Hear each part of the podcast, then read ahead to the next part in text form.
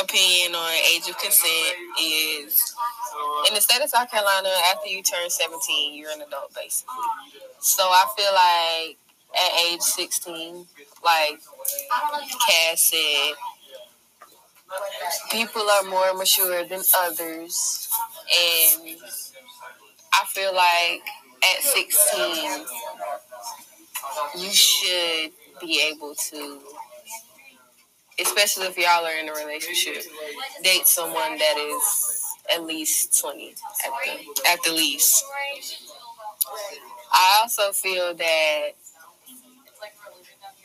if you are both minors, that it shouldn't really matter unless it's something crazy like a seven year old and a 17 year old.